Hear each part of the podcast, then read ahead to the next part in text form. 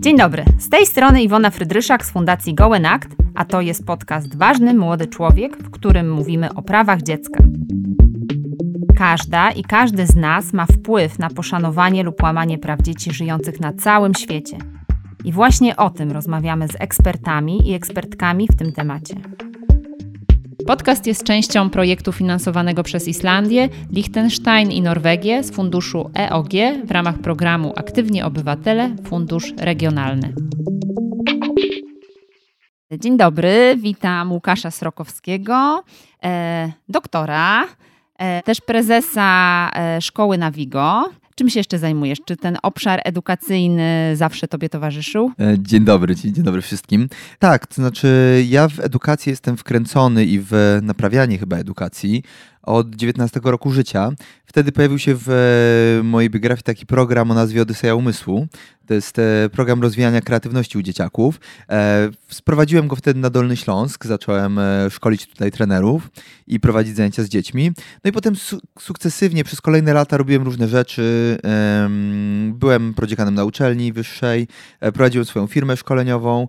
No i na pewnym etapie stwierdziłem, że chyba muszę wrócić do edukacji bo w okolicach tak 2013 roku robiłem taki projekt dla Ministerstwa Edukacji Narodowej wspólnie e, z Stowarzyszeniem MWI Starnowa, e, w którym jeździliśmy po szkołach w całym województwie małopolskim i mieliśmy robić analizy tego, jak bardzo one wykorzystują narzędzia cyfrowe w edukacji, bo wtedy w 2013 ktoś wpadł na pomysł, że dobrze by było, żeby szkoły umiały używać narzędzi cyfrowych.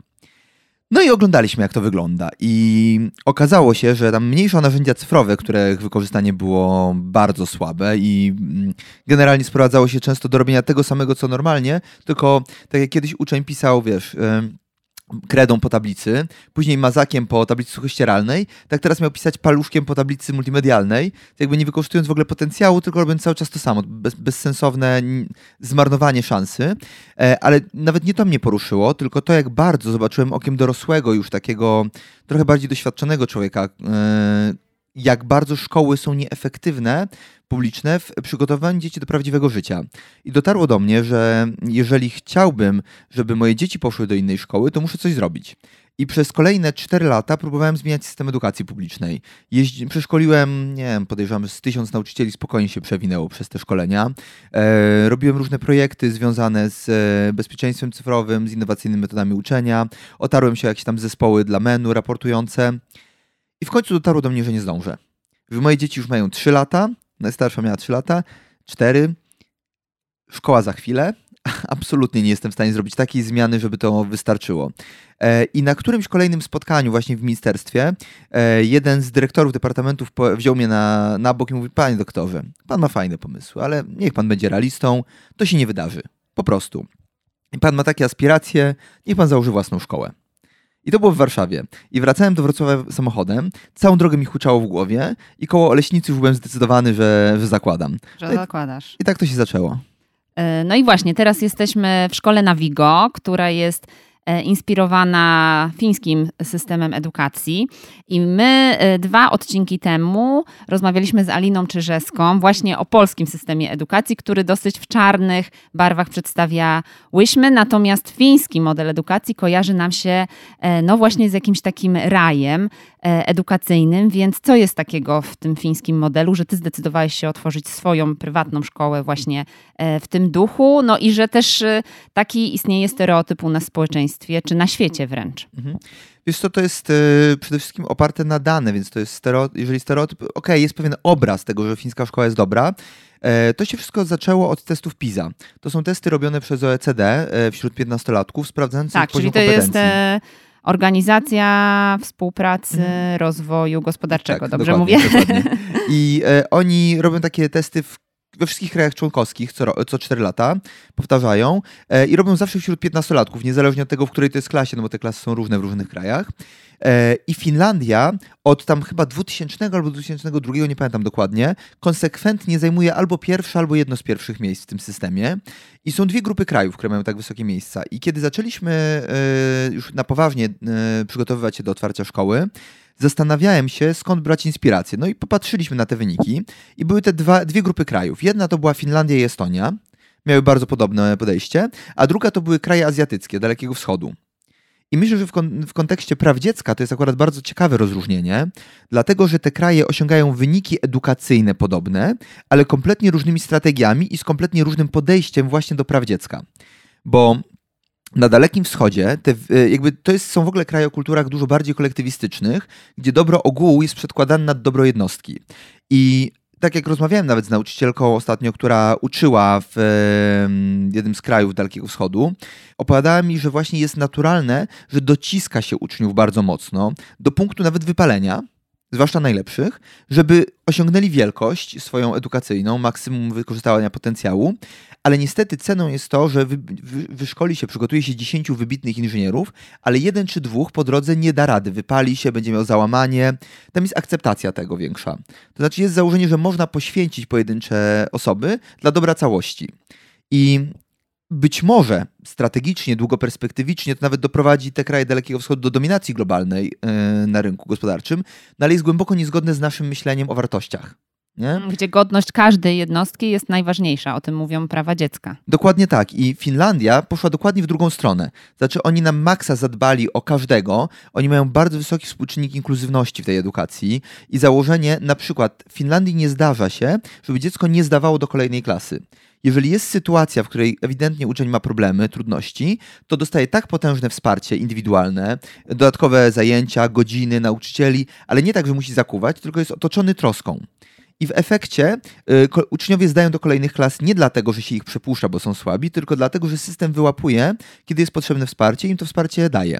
W efekcie fińskie dzieci nie tylko się uczą najlepiej, tak jak mówi tytuł popularnej książki na ten temat, ale przede wszystkim są jednymi z najszczęśliwszych, według Finów najszczęśliwszymi na świecie. To ja bym się zatrzymała jeszcze przy, przy tym przy, y, przechodzeniu do kolejnej klasy, bo myślę, że też w naszej mentalności polskiej, czy pewnie globalnie gdzieś istnieje takie przekonanie, że właśnie to, że dziecko zostaje, czy zostaje nieprzepuszczone do kolejnej klasy, czyli musi tak e, w cudzysłowie mówić kiblować, jest e, olbrzymią życiową porażką. A ostatnio rozmawiałam z dyrektorką jednej ze szkół wrocławskich i ona powiedziała, że przecież to jest szansa, że to jakby jest właśnie to wsparcie dziecka e, w tym, że ono ma kolejny rok na to, żeby, żeby w jakiś sposób no nie wiem, zdobyć tą wiedzę, której nie udało mu się zdobyć w kolejnych latach. Więc y, no to było dla mnie ciekawe też takie podejście, bo faktycznie też trochę było tej dyskusji o, o tym, żeby dzieci pozostały w tej samej klasie na kolejny rok w związku z pandemią, nie? Że, że nie zdążyły jakby tego całego programu wypełnić.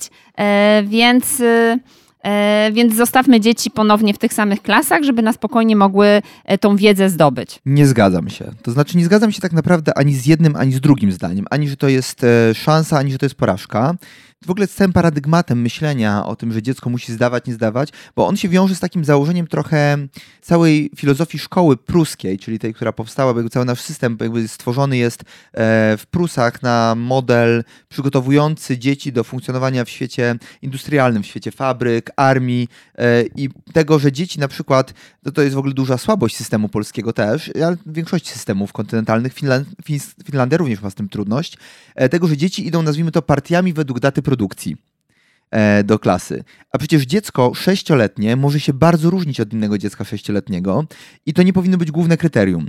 No ale okej, okay, mamy taki system, dobrze, jakby musimy sobie z nim poradzić. Są oczywiście cechy wspólne dla grupy wiekowej, to też jest jasne. Natomiast e, myślenie kategorią właśnie pozostania do, w, w, wewnątrz tego systemu, jeżeli już mamy tą logikę klasowo-rocznikową, to dziecko, które nie zda z klasy do klasy, może i douczy się ale poczuć psychologiczne efekty czegoś takiego są przepotężne. E, I to zostaje na długie lata. W związku z czym nie traktowałbym tego jako szansy zdecydowanie. Dużo bliższe mi jest takie myślenie, żeby zobaczyć, czego potrzeba temu dziecku, żeby było w stanie dogonić resztę. Zwłaszcza, że, i tutaj muszę zrobić ważne założenie, każde dziecko lubi się uczyć. Jakby to jest zdanie, z którym wiele osób się nie zgadza, ale naprawdę każde dziecko lubi się uczyć. Pod warunkiem, że są zachowane pewne reguły, nazwałbym BHP uczenia.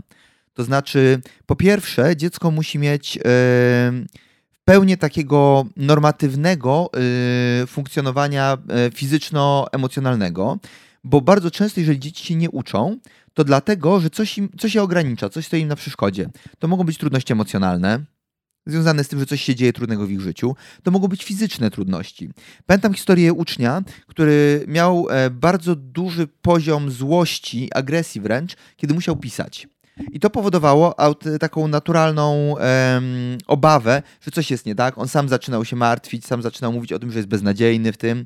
E, no i kiedy psychologa wysłaliśmy, żeby, bo to jak wyszło od razu, jakby zaczęliśmy działać, mm, psycholog poszła nasza do klasy, obserwowała go przez, wystarczyło 20 minut e, i mówi, ale on pracuje ręką, tak, że nie pisze z nadgarstka, tylko pisze z ramienia, ma zesztywniałe mięśnie.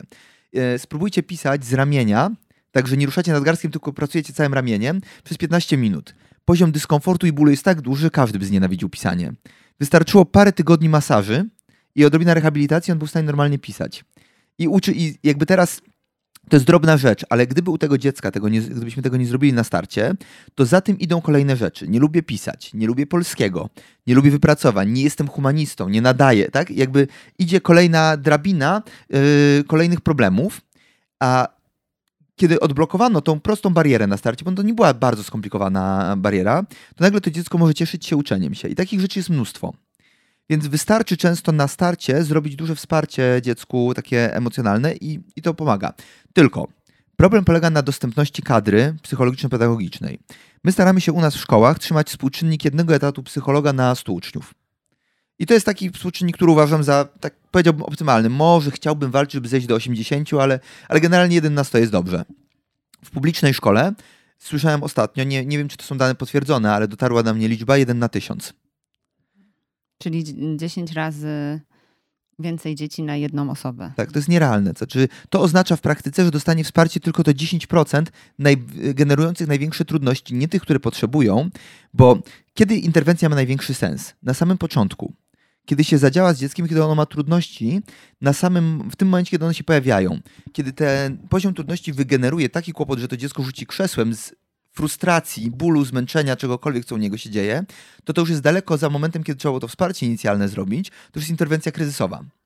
I oczywiście, czasem też się tak zdarza, tak? Nawet my nie jesteśmy w stanie wyłapać wszystkiego, chociaż staramy się bardzo mocno, ale wyobrażam sobie, że jak jest ten współczynnik 1 do 1000, no to ci psychologowie nie mają szansy. Oni mogą pracować bardzo ciężko, z ogromnym sercem i dedykacją, ale po pierwsze będą szybciej się wypalać, będą walczyli o coraz trudniejsze, z coraz trudniejszymi tematami, e, a z drugiej strony też dzieci nie będą miały przestrzeni, bo wiecie, kluczowe jest to, żeby dziecko przyszło do takiego psychologa, kiedy ma trudność.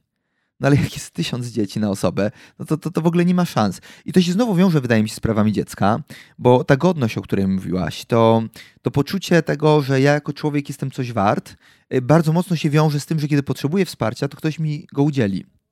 No bo jesteśmy istotami społecznymi, nie? Tak to powinno funkcjonować. No i to, co powiedziałeś, że też jestem jakby w tak bezpiecznym otoczeniu, że też pójdę i zapytam o to, yy, o to wsparcie. Dokładnie. Dlatego to, co Finlandia fajnego robi, to tak samo bardzo dba o te dzieci w momencie, kiedy problem się pojawia, czyli nie pozwala mu się rozwijać. Interweniuje szybko. I jakby to, co ja widzę na przykład u nas jako w szkole, kiedy się rozwijamy, bo my istniejemy dopiero 4 lata, jakby zauważam skracanie się czasu od rozpoznania problemu do naszej interwencji. Na początku, jak się tego uczyliśmy, dłużej to trwało i mieliśmy więcej momentów takich trudnych. Teraz widzę, jak bardzo szybko już, jak wypracowaliśmy sobie procedury, jak już działamy z tym dobrze, um, od momentu, kiedy zostanie zauważony przez nauczyciela wiodącego, czy to jest wychowawca wczesnoszkolny najczęściej, czy na przykład wychowawca w klasach starszych, do momentu, kiedy my podejmujemy interwencję, ten okres się już skraca do dni w tej chwili. Um, i to jest tak, tak, moim zdaniem powinno być. Znaczy, jakby dążę do tego, żeby maksymalnie był ten krótki, krótki przestrzał. I Finlandia dzięki takiemu podejściu doprowadziła do tego, że ich dzieci są szczęśliwe. Są spokojne i mają poczucie oparcia w tej tkance silnej społecznej. Temu, e, wiesz, w Stanach paręnaście chyba lat temu była taka polityka, oni to nazywali No Child Left Behind. Tak? Żadnego dziecka nie pozostawiamy z tyłu. To była piękna nazwa, za którą nic nie poszło. Jakby amerykańska, e, system edukacyjny amerykański według opinii samych Amerykanów przeżywa coraz gorszą degrengoladę. Natomiast Finowie to robią w praktyce. Oni naprawdę nie pozostawiają żadnego dziecka samego i z tyłu. Jeżeli dziecko no, ma problemy, to wspierają. No właśnie, bo, bo tutaj widać, że jednak za tą edukacją muszą iść budżety, muszą iść pieniądze, e, chociażby w kontekście tego psychologa, czyli jeden e, na 100 czy jeden na 1000 e, dzieci.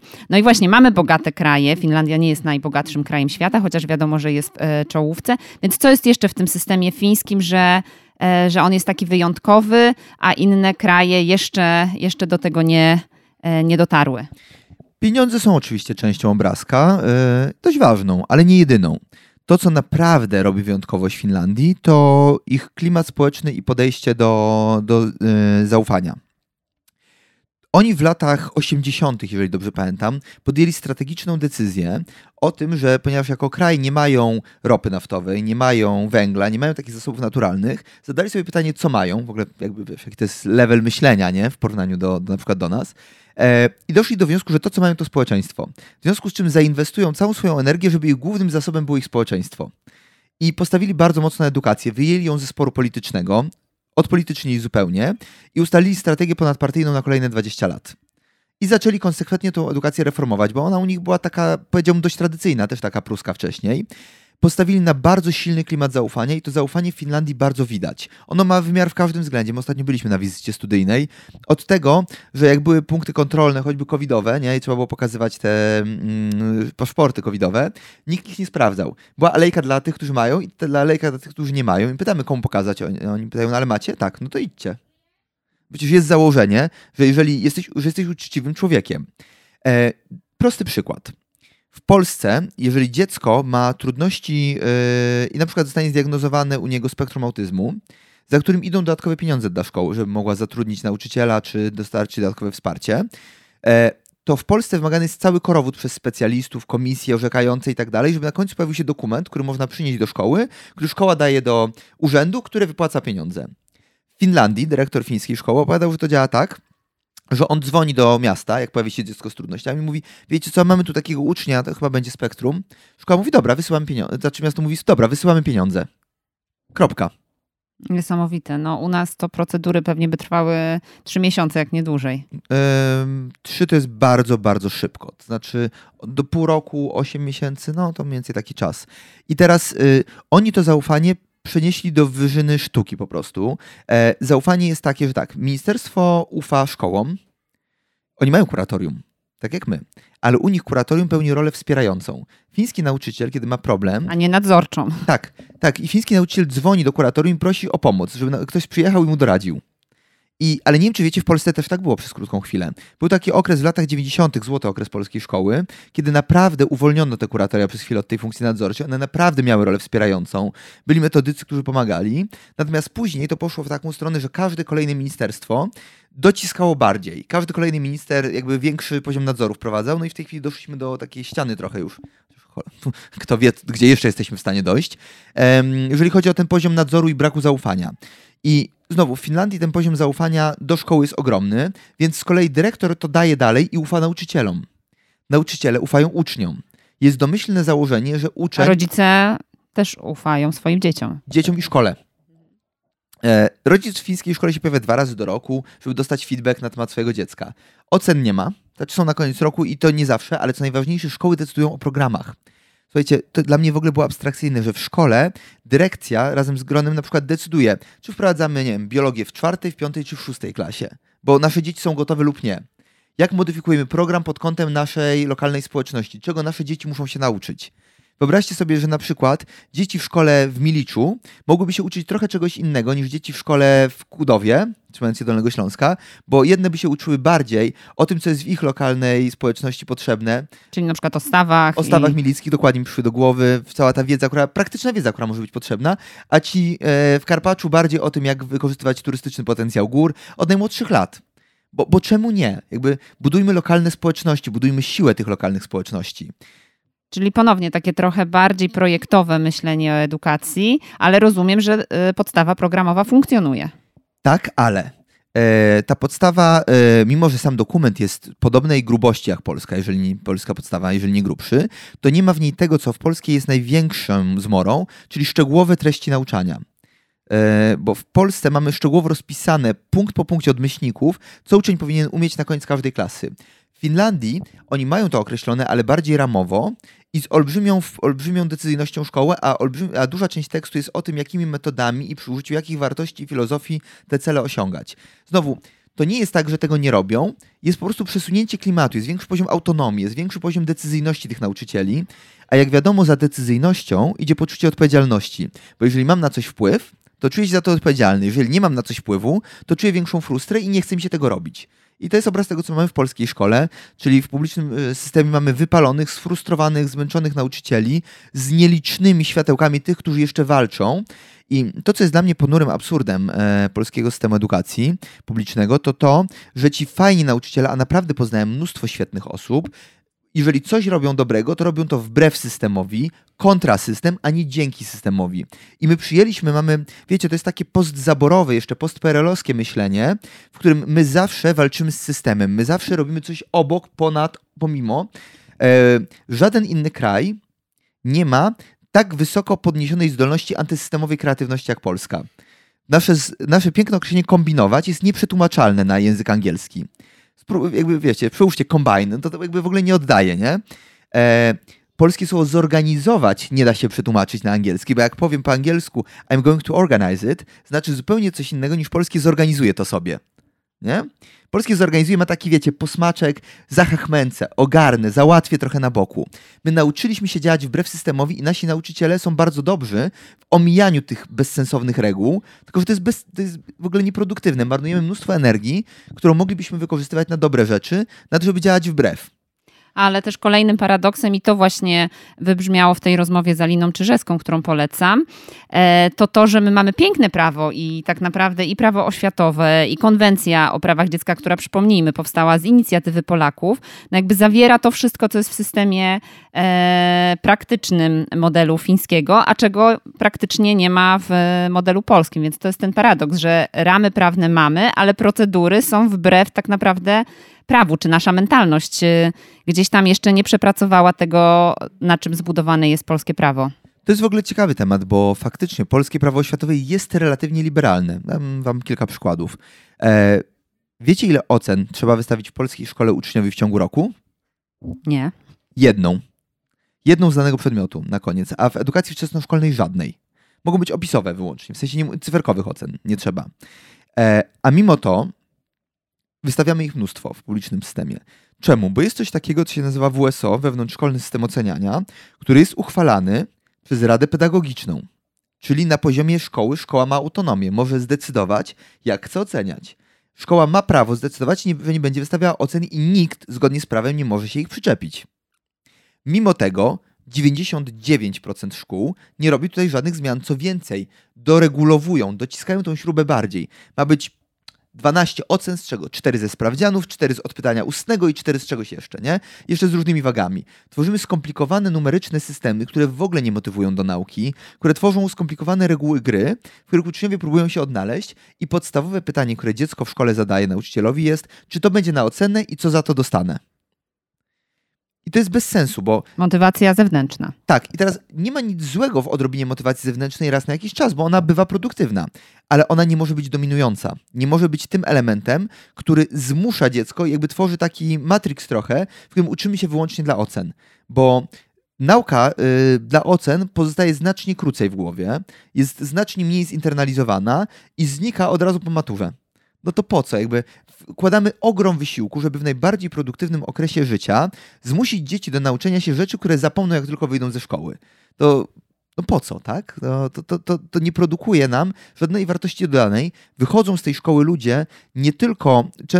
No, z czym wychodzimy ze szkoły? Najwięcej, absolutnie najwięcej wiedzy zostaje nam z okresu 1-3.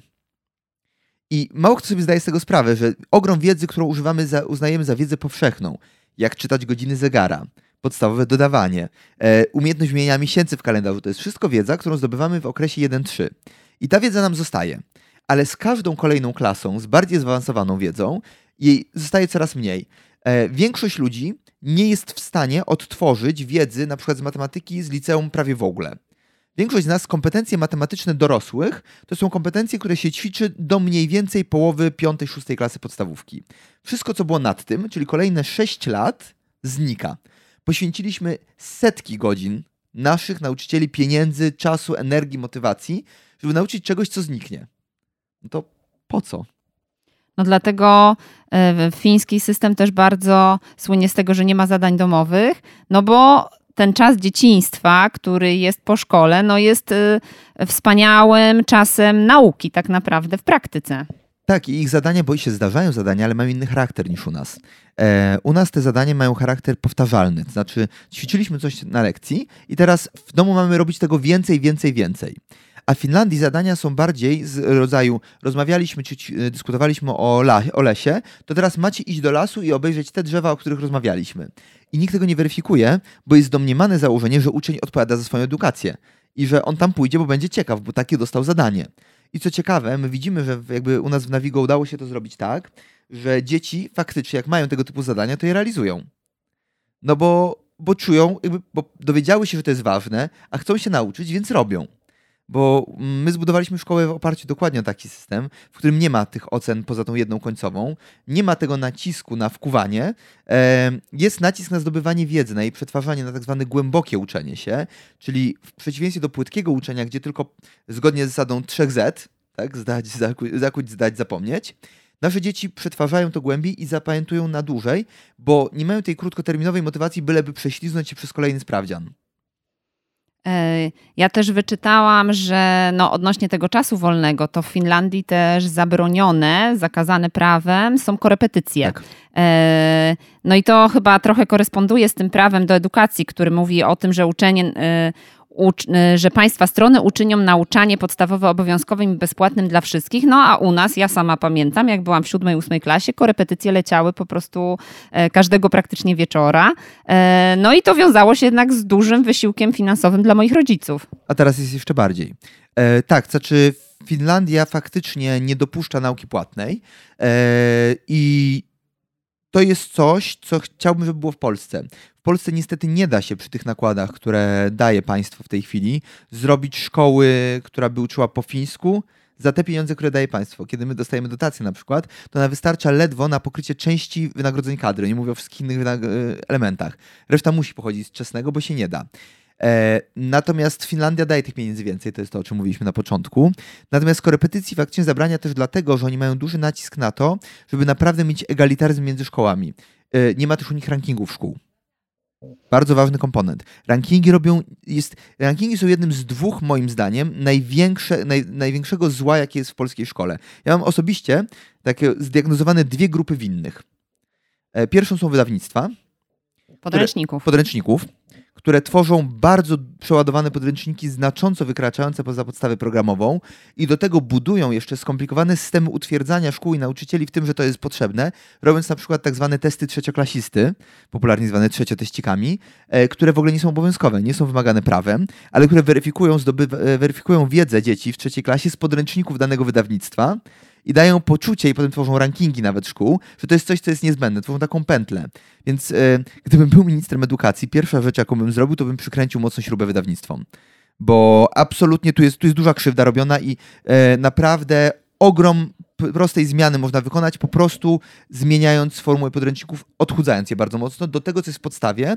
Średnio, w zależności od przedmiotu, taki podręcznik potrafi zawierać od 50 do 200% więcej treści niż jest w podstawie. E, jest nie do zrealizowania, bo podstawa jest wyliczona tak, że ona jest w miarę do ogarnięcia spokojnie w ciągu tego roku szkolnego, może w mniejszych klasach niż są, ale do ogarnięcia. Natomiast podręczniki są nie do zrealizowania. To znaczy, jakbyśmy spróbowali naprawdę autentycznie nauczyć każdego ucznia w Polsce tego, co jest w podręcznikach, które wymagane są na danym etapie, to jest nie do zrobienia. E, jest przesadzona ta wiedza. Ona jest często na, i ona puchnie, z każdym rokiem puchnie. E, a drugi winny? a drugi winny to rankingi które budują poczucie lepszych i gorszych szkół, lepszych i gorszych szans, napędzają w związku z tym system egzaminacyjny. E, Finowie mają ten poziom szczęścia między innymi dlatego, że u nich wszystkie szkoły są równe z założenia. E, I oczywiście są bardziej i mniej obrotni dyrektorzy, są bogatsze i biedniejsze gminy, ale ten poziom wyrównania jest dużo bliższy. Oni są w ogóle bardziej egalitarnym społeczeństwem. E, oni też na przykład, jeżeli chodzi o finanse, bardzo ciekawie rozwiązali wynagrodzenia nauczycieli zupełnie inaczej niż u nas. U nas jest olbrzymia rozbieżność między nauczycielami rozpoczynającymi pracę i dosyć doświadczonymi. Mimo narzekań środowiska nauczycielskiego, ja powiem wprost, nauczyciel dyplomowany z dużym doświadczeniem paroma nadgodzinami wcale źle nie zarabia. Powiedziałbym nawet potrafi zarabiać całkiem dobrze. Natomiast nauczyciel początkujący w Polsce dostaje efektywnie około 2000 na rękę. Co sprawia, że nie da się jakby przeżyć, nie za te pieniądze, zwłaszcza w dużym mieście w Polsce. Więc praktycznie nie ma młodych nauczycieli w Polsce. W Finlandii nauczyciel doświadczony zarabia odrobinę więcej niż ich średnia krajowa, a nauczyciel początkujący odrobinę mniej niż średnia krajowa. Rozbieżność jest może 20%. U nas jest bliska 100%.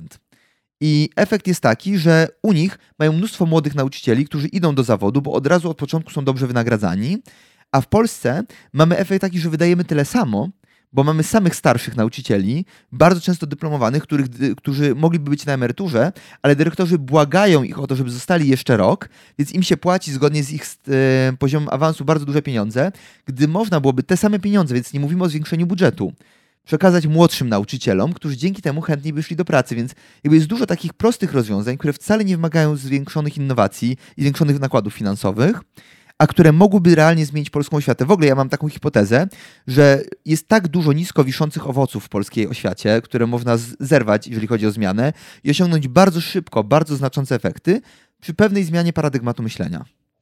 Wy od przyszłego roku szkolnego otwieracie też liceum, więc wiem, że prowadzisz teraz nabór. Czy łatwo jest o nauczycieli? O nauczycieli w ogóle tak, o dobrych nauczycieli trudniej. Eee, jest ich trochę. Jest. Jakby jest sporo pasjonatów w szkołach. Eee, w tej chwili rekrutujemy już ostatnich przedmiotowców, już większość mamy wybraną. Eee, natomiast y, trudność polega na tym, chyba największa, że w tej chwili w polskiej szkole nauczyciele są potwornie zmęczeni, potwornie zajechani. E, ostatnio widziałem wyliczenie, że średni etat w polskiej szkole wynosi 1,7 etatu nauczycielskiego. To znaczy, że generalnie praktycznie wszyscy, zwłaszcza bardziej doświadczeni nauczyciele, biorą liczne nadgodziny i tego się nie da obronić. E, ja uważam, że taki efektywny czas przygotowania nauczyciela początkującego to jest minimum godzina do godziny. Czyli jeżeli ktoś bierze 20 godzin lekcyjnych, poczuje 20 godzin, żeby się przygotować, i to jest pełny etat. Jeżeli ktoś jest bardziej doświadczony, może to skrócić do 40 minut, powiedzmy, na godzinę, ale to dalej nie będzie tak, że jest w stanie. Nie da się ciągnąć efektywnie 30 godzin. Znaczy da się, ale ze stratą dla jakości, albo harując ponad 40 godzin, dojeżdżając się na maksa, w efekcie wypalając. Teraz prowadzimy politykę rabunkową, jeżeli chodzi o polskich nauczycieli w publicznej szkole. Oni są potwornie zmęczeni, wykończeni tym mm, efektywnie, bo, bo się nie da. I teraz my często przychodzimy do nich i mówimy, że można inaczej. I pierwsza rzecz, którą się spotykamy, to jest takie trochę niedowierzanie. Na zasadzie, ale jak 16-osobowe klasy? Ale jak każdy nauczyciel ma swoje biurko służbowego laptopa i budżet do wykorzystania? Ale, ale to nie jest prawda, to nie jest możliwe, nie? Ehm, I nielimitowany kolorowy papier do ksero. Tak? Znaczy, ja trochę mm, teraz już po czterech latach ja przyszedłem z biznesu jednak, e, bo przez ten okres przed szkołą dość mocno prowadziłem swoją firmę i pewne rzeczy mi się nie mieściły w głowie, że mogą nie być oczywiste nie mieściło mi się w głowie to, żeby pracownik przynosił własne zasoby do pracy. Nie mieściło mi się w głowie to, żeby nauczyciel kupował za własne pieniądze rzeczy i z tymi rzeczy, rzeczami przychodził i zużywał je dla uczniów. Absurdalne było dla mnie, po czym okazało się, jak zacząłem wchodzić w głębiej w środowisko, że to jest norma.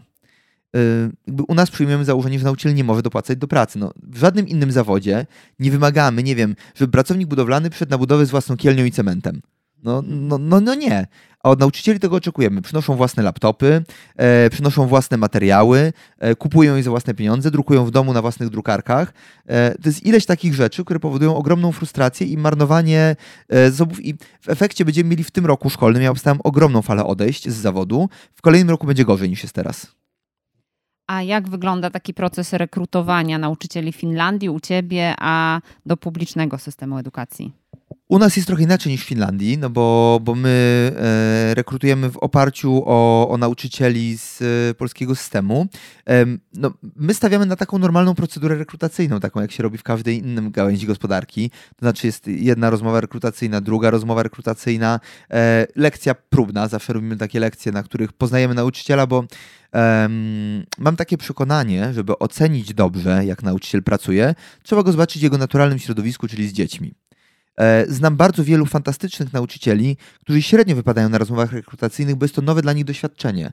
Bardzo wielu nauczycieli, którzy u nas było, nigdy wcześniej nie brali udziału w takim procesie rekrutacji, bo w publicznej szkole rekrutacja polega na tym, że nauczyciel przynosi dokumenty. Ostatnio mi jeden dyrektor zaprzyjaźniony mówił, że prowadzi rekrutację na lusterko. To znaczy przykłada się lusterko do ust kandydata, jak oddycha, to się nadaje. I, I generalnie bo tak bardzo jest źle, nie? Tak bardzo brakuje chętnych. E, u nas to, że jest w ogóle ta rozmowa, dla niektórych nauczycieli spinające bardzo. Nie mieli takiego doświadczenia wcześniej, a potem idą do dzieci i są fantastyczni. Więc dlatego ważne jest to, żeby zobaczyć nauczyciela z dziećmi, bo to jest dla mnie takie kryterium tego, co, co on naprawdę potrafi, jaką ma postawę, jak podchodzi, czy umie zauważyć pojedyncze dziecko w klasie, czy widzi, że akurat to dziecko dzisiaj ma trudności, jest smutne i czy umie dopasować lekcję tak, żeby bez szkody dla grupy zaopiekować jego potrzeby, a jednocześnie czy nie zgubi e, grupy wśród pojedynczych dzieci. Więc to jest taka, to jest trudny balans. Są dobrzy nauczyciele, którzy to potrafią. No, publicznie to powiedziałem, jak wygląda. W Finlandii e, jest tak, że nauczyciele, w ogóle rekrutacja i selekcja jest na poziomie studiów, nie na poziomie pracy. Przyjmowanych na studia jest tylko 11% chętnych. E, jest trudna, czteroetapowa procedura rekrutacyjna łącznie z testami psychologicznymi i ci, którzy się już dostaną, mają niejaką gwarancję pracy później. Czyli na, zawód nauczyciela jest zawodem elitarnym. Jest elitarnym nie tylko finansowo, bo finansowo on nie jest najlepiej płatnym zawodem w Finlandii, chociaż jest dobrze płatny. W okolicach średniej krajowej ichniej, która oczywiście jest znacząco wyższa w euro od naszej. E, natomiast jest elitarnym prestiżowo pod kątem szacunku i wartości. Oni uważają, że edukacja i kształcenie kolejnych pokoleń jest najważniejszą rzeczą, jaką można robić. W związku z czym bardzo szanują ludzi, którzy to robią. W Polsce prestiż zawodu nauczyciela jest bardzo dwojaką rzeczą. Znaczy, szanujemy nauczycieli e, jako grupę, ale z drugiej strony jest bardzo dużo agresji i złości e, między rodzicami a nauczycielami w ostatnich latach, wykopanej również przez e, działania bardzo świadome rządu e, w trakcie strajku nauczycieli, co wyszło zresztą ostatnio, i bardzo mocno podkręcanej. Pandemia bardzo dużo złego tutaj zrobiła, bardzo dużo konfrontacji spowodowała i w tej chwili ta relacja nauczyciele-rodzice są, są chyba bardziej uszkodzone niż były kiedykolwiek Polsce od 1989 roku, co znowu ponownie przekłada się na wypalenie nauczycieli, frustrację rodziców i ucieczkę rodziców z systemu publicznego, na przykład do edukacji domowej. W tej chwili w Polsce w edukacji domowej jest, e, było parę lat temu było 3000 uczniów, teraz chyba 22 albo 24 tysiące, jakaś taka statystyka była. No i też jest taki trend, że część placówek oferuje edukację, ale e, w ramach edukacji domowej. To prawda, bo wtedy nie podlegają pod system oświaty i nie, mają, nie muszą spełniać wszystkich tych wytycznych. E, a jest też dużo rodzin, które po prostu są w edukacji domowej, muszą zdawać egzaminy. My zresztą przyjmujemy takie, takich uczniów i nawet dajemy im stypendia związane z tym, że są u nas w edukacji domowej, żeby mogli sobie pokrywać koszty różnych rzeczy. W związku z czym generalnie to jest tak, że mm, widać ucieczkę systemową z systemu publicznego do szkół niepublicznych, których jest za mało, rozwijają się bardzo szybko kolejne, kolejne szkoły. Są ograniczone mocno budynkami, bo jest mało budynków e, spełniających wymogi sanepidowskie i PEPOSZ. Natomiast e, to jest jakby jedna droga, a druga to domowa. I myślę, że ten trend będzie tylko narastał. Mhm. To jeszcze na zakończenie chciałabym taki punkt y, również z Konwencji o prawach dziecka y, podjąć. To jest artykuł 28, punkt D, że państwa strony ponownie udostępnią wszystkim dzieciom informacje i poradnictwo y, szkolne i zawodowe. I to się trochę wiąże właśnie z z tym, co dalej z karierą dziecka, no bo jest w systemie edukacji, no i potem wielka nie, kim będę jako osoba już e, pracująca. I jak to rozwiązuje Finlandia, e, jak to wygląda obecnie w Polsce i jak powinno wyglądać. Hmm. W tej chwili w Polsce mamy taki element, który moim zdaniem jest jednym z kolejnych już nie wiem, którym wielkim błędem edukacji, e, konieczność wyboru specjalizacji profilu na poziomie początku liceum. To znaczy to, że czternastolatki mają wybierać profil klasy i de facto decydować o swojej przyszłości, tak? Co jest znowu bez sensu. No, nie znam wielu czternastolatków, którzy wiedzą, co będą robili, czy inaczej, znam takich, którzy wiedzą, co chcą robić, ale to się niekoniecznie potem pokrywa z tym, co będą robić. Ten wybór powinien być przesunięty bardziej w czasie. My na poziomie liceum robimy trzy klasy o profilu ogólnym, w którym rozszerzone jest matematyka, polski, angielski, bo i tak to muszą zdać na maturze. E, a prawdziwe profilowanie polega na tym, że od drugiej klasy nasi uczniowie robią projekty e, pozalekcyjne, które są taką naszą nieoficjalnym profilowaniem i dają im możliwość testowania się w różnych obszarach humanistycznych, ścisłych, informatycznych itd. Tak Natomiast yy, dopiero na poziomie matury będą musieli realnie wybrać swoją ścieżkę taką finalną. E, I to jest moim zdaniem już dobre, bo w wieku 18 lat już mamy jako ludzie mniej więcej to ogarnięte, co chcielibyśmy robić, to się już kierunkuje. E, notabene okres dojrzewania, okres właśnie między 12 a 18 rokiem życia 19, to jest ten okres, kiedy homo sapiens, jako gatunek, zwłaszcza młode homo sapiens, testują sobie, kim chcą być. testują sobie, co chcą robić, eksperymentują z sobą, ze swoim wyglądem, z tym, e, jakie mają pomysły na życie, z tym, w jakich się relacjach odnajdują. I szkoła średnia powinna być dokładnie tym etapem, kiedy daje się im szansę doświadczać różnych przestrzeni, różnych ról, różnych specjalizacji, a zamiast tego w wieku 14 lat wpychamy ich w konieczność e, wybierania i już tą ścieżką bez prawa zmiany tego później. Um, w Finlandii to jest zbudowane w ogóle trochę inaczej, bo oni mają bardzo dużą łatwość przeskakiwania tam i z powrotem między szkołami e, technicznymi, które u nich są, oba, są obdarzone dużo większym szacunkiem niż w Polsce. W Polsce nadal jednak szkoły branżowe nie są tak cenione jak e, i technika, i tak jak, jak szkoły ogólnokształcące. W Finlandii jest większy znowu poziom egalitaryzmu i założenie, że cokolwiek robisz jest godne szacunku. Bardzo mi się to podoba skądinąd. Mm, ale też jest większa łatwość przeskakiwania na przykład po szkole branżowej na uczelnię, e, więc dają większą tą elastyczność w zmianach w, tryb, w cyklu życia tego nastoletniego. Wy też w szkole prac, e, proponujecie uczniom testy Galupa. Czym one są? Bo coraz większą mają popularność, ale myślę, że wielu słuchaczy i słuchaczek jeszcze nie słyszało o tym. A z tego to jestem bardzo dumny, bo to jest akurat coś, co jako pierwsi w Polsce chyba zrobiliśmy. Test narzędzia, właśnie badanie Galupa, e, to jest badanie diagnoza talentów e, dzieci. Robi się je też oczywiście dla dorosłych. Głównie się robiło dla dorosłych. Ostatnio weszła wersja dla dzieci. E, i nastolatków. Ona pozwala zdiagnozować mocne strony uczniów, ale rozumiane nie w tradycyjny sposób talentowy, czyli mam talent artystyczny, humanistyczny, ścisły, tylko bardziej myślenia o tym, jakie mam, e, jak mój temperament, moje cechy osobowości przekładają się na moje mocne strony. Przykładowo, dzieci mogą mieć talenty takie jak nastawienie na osiąganie celów, e, nastawienie na rywalizację, nastawienie na opiekuńczość, e, umiejętność myślenia o przyszłości perspektywicznie, e, dobre organizowanie i te talenty Galupa y, dla nastolatków działają tak, że jest 10 potencjalnych talentów i w badaniu diagnozowane są trzy najmocniejsze dla danego dziecka. I kiedy się zdiagnozuje te trzy najmocniejsze, u nas w szkole, potem e, z tymi dziećmi tutorzy pracują indywidualnie, jeden na jeden, nad uświadomieniem sobie przez dziecko, co te talenty w praktyce oznaczają, jakie niosą ze sobą mocne strony, jakie ryzyka, bo też każdy talent nadużywany staje się jakiegoś rodzaju ryzykiem. Jeżeli ktoś na przykład ma e, talent rywalizacja, będzie super się sprawdzał w sytuacjach, w których musi szybko coś zrobić właśnie konkurując z kimś innym, ale też może prowadzić do różnych zachowań, które są trudne. E, talent osiąganie celów może być super, jeżeli prowadzi do wybitnych osiągnięć, ale z drugiej strony może powodować trudności emocjonalne, kiedy ktoś nie osiągnie celu, frustrację, więc trzeba umieć z tymi talentami pracować ich z mocnymi i słabymi stronami. No i to robią nasi tutorzy z dziećmi. Każde dziecko tworzy własną wizytówkę talentową, na której rozpisuje te swoje talenty najmocniejsze, te trzy. I później na poszczególnych sesjach omawia je jeden po drugim ze swoim tutorem, a na koniec mamy taką konferencję rodzic, dziecko, tutor, na którym omawiamy wspólnie, jak wspierać dziecko w rozwijaniu jego talentów. No i każde dziecko, niezależnie od swoich talentów, jest y, w społeczeństwie potrzebne i, i znajdzie swoje miejsce i mam nadzieję, że E, że coraz więcej tych rozwiązań będzie też w systemowej edukacji. My... Bardzo bym chciał. A dzisiaj moim gościem był Łukasz Strokowski. Dziękuję bardzo. Dziękuję. Wysłuchali Państwo podcastu realizowanego przez Fundację Goen Act. Prowadzimy w niej działania z zakresu praw dziecka, edukacji dla pokoju i integracji społecznej. Serdecznie zachęcamy do wsparcia nas na Patronite oraz do zakupu w naszym internetowym sklepie charytatywnym na dobrą sprawę. Za realizację techniczną odpowiada Jan Chrzan, a koordynatorką projektu jest Aleksandra Stachura. Dziękujemy, że jesteście z nami.